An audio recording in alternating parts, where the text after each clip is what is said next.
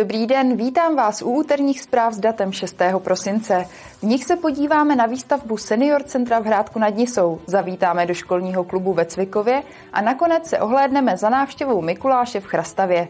Pojďme na to. Výstavba senior centra v Hrádku nad Nisou nasadila pomalejší tempo, než město předpokládalo. Hotovo má být přitom už za rok. Jakékoliv zdržení proto ohrožuje finální termín dokončení. Největší investice města v historii má přijít na více než čtvrt miliardy korun. Stavbu domova pro seniory předal Hrádek nad Nisou zhotoviteli letos v říjnu, jenže ten se stavbou začal po svém. Jak vidíte, tak ty práce moc nepokročily. Eh, zhotovitel přistupuje k tomu s vlažným tempem. Má s náma docela v tomto směru docela dost velký potíže, že ho dusíme, aby, aby zrychlil, jelikož prokoučoval s odpuštěním to krásné počasí, co jsme tady měli a teď se překlenul do toho období, kdy tady je vlhko. Pro město se jedná o velmi významnou stavbu a to jednak svým účelem a jednak finanční náročností. Náklady totiž přesahují čtvrt miliardy korun, většinu zaplatí z dotace. Je to největší investice, co jsme kdy ve městě dělali. Žádnou takhle velkou investici v takovém objemu finančním jsme ještě nerealizovali ve městě, takže je opravdu velice, ale velice významná.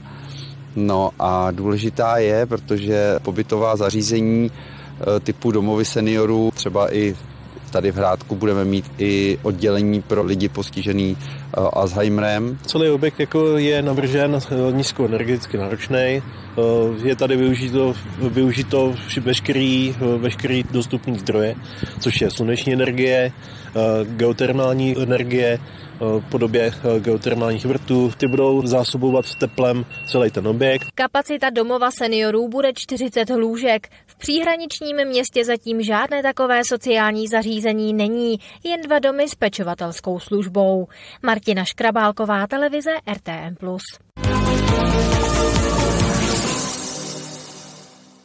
Frýdlančtí strážníci začali v úterý instalovat tabule, které upozorňují na omezení vstupu do lesů na Frýdlansku kvůli africkému moru prasat. Lidé mohou chodit jen po vyznačených cestách. Tabule jsou ve čtyřech jazycích, kromě češtiny také v polštině, němčině a angličtině. Tabule postupně rozmístí obce po celé oblasti. Mimořádné opatření platí od 2. prosince na ploše více než 200 km čtverečních.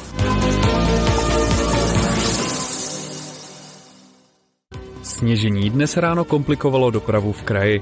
Na několik hodin se uzavřela třeba mezinárodní silnice číslo 10 z Tanvaldu na Harachov a dál do Polska. 18-kilometrový úsek této silnice se v posledních letech pro nákladní dopravu s výjimkou autobusů uzavírá při každém silnějším sněžení. K zablokování silnice tam stačí jediný uvízlý kamion. To se stalo právě dnes ráno. Příčinu hromadného úhynu ryb u Hodkovic nad Mohelkou z letošního srpna policie zatím nezná. K jejímu zjištění nepomohly ani analýzy odebraných vzorků. Případ tak nejspíše policejní vyšetřovatelka odloží s tím, že vyníka se nepodařilo zjistit. Na soutoku Jeřmanického potoka a řeky Mohelky uhynuli 20. srpna až tisíce ryb. Zasažen byl zhruba pětikilometrový úsek potoka mezi čistírnami odpadních vod v Jeřmanicích a Hodkovicích. Za novinkami se teď pojďme přesunout na Frýdlansko. Školní klub v domově dětí a mládeže Cvikováček ulevuje rodičům od hlídání. Žáci se mohou zajít po výuce, udělat si domácí úkoly, pohrát si s kamarády nebo si odpočinout. Je otevřený pět dní v týdnu od pondělí do pátku. Kdo si hraje, nezlobí. V duchu tohoto hesla působí Dům dětí a mládeže Cvikováček. Jde o organizaci, která se zaměřuje na smysluplné využívání volného času dětí, mládeže a dospělých.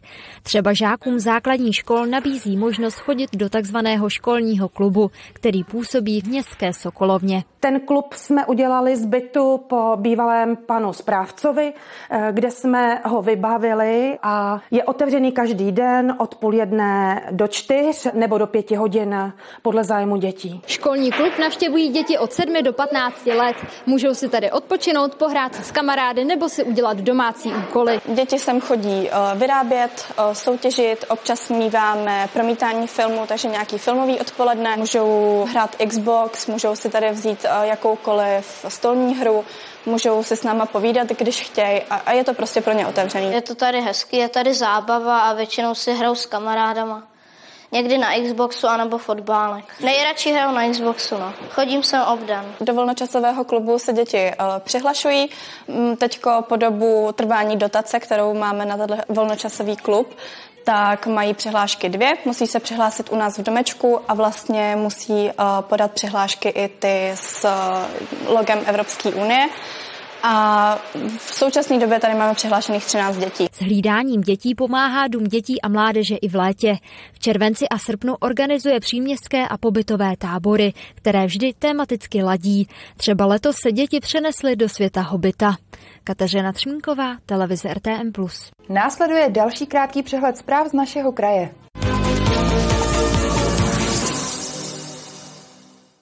Stejně jako po komunálních volbách před čtyřmi lety bude Česká lípa zahajovat rok 2023 s rozpočtovým provizoriem. Zatímco před čtyřmi lety to ale bylo kvůli potřebě rozpočet připravený předchozím vedením přepracovat, tentokrát je hlavním důvodem nejistota v cenách energií. Rozpočtové provizorium nehraje podle starostky Jitky Wolfové v hospodaření města roli a je to odpovědnější rozhodnutí, aby město rozpočet na příští rok nastavilo správně. Jablonec nad Nisou a Liberecký kraj se dohodli na pokračování spolupráce při obnově budovy střední umělecko-průmyslové školy na Horním náměstí. Budova patří městu, působí v ní ale krajská střední škola a zhruba třetinu využívá základní umělecká škola Jablonec. Už před třemi lety se samozprávy dohodly na tom, že Liberecký kraj si nájem předplatí a město peníze použije na opravy. V dalších třech letech v tom chtějí pokračovat.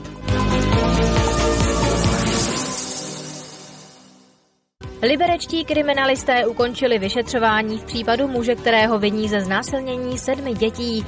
Státnímu zástupci pošlou spis s návrhem na podání obžaloby. Podle zjištění policie obviněný muž v šesti případech zneužil dívky a v jednom chlapce.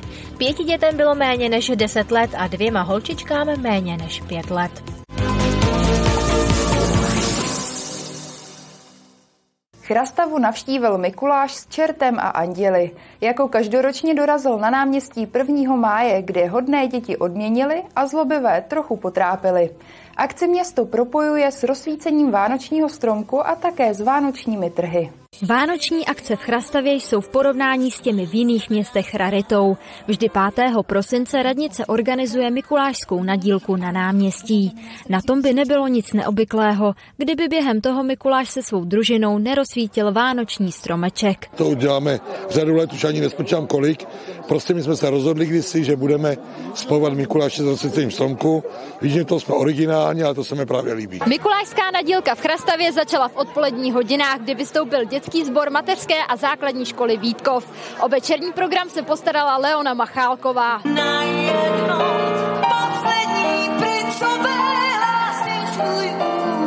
Mikulášskou nadílku doplnili také vánoční trhy.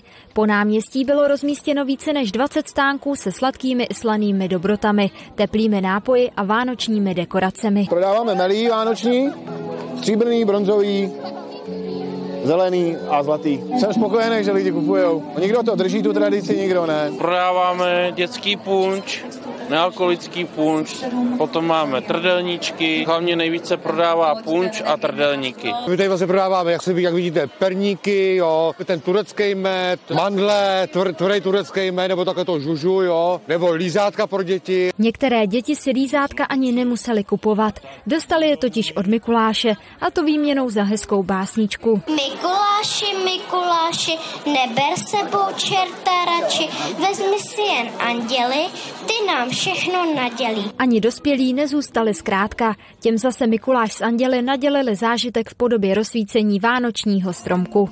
Kateřina Třmínková, televize RTM+. Dnešní zprávy jsou u konce.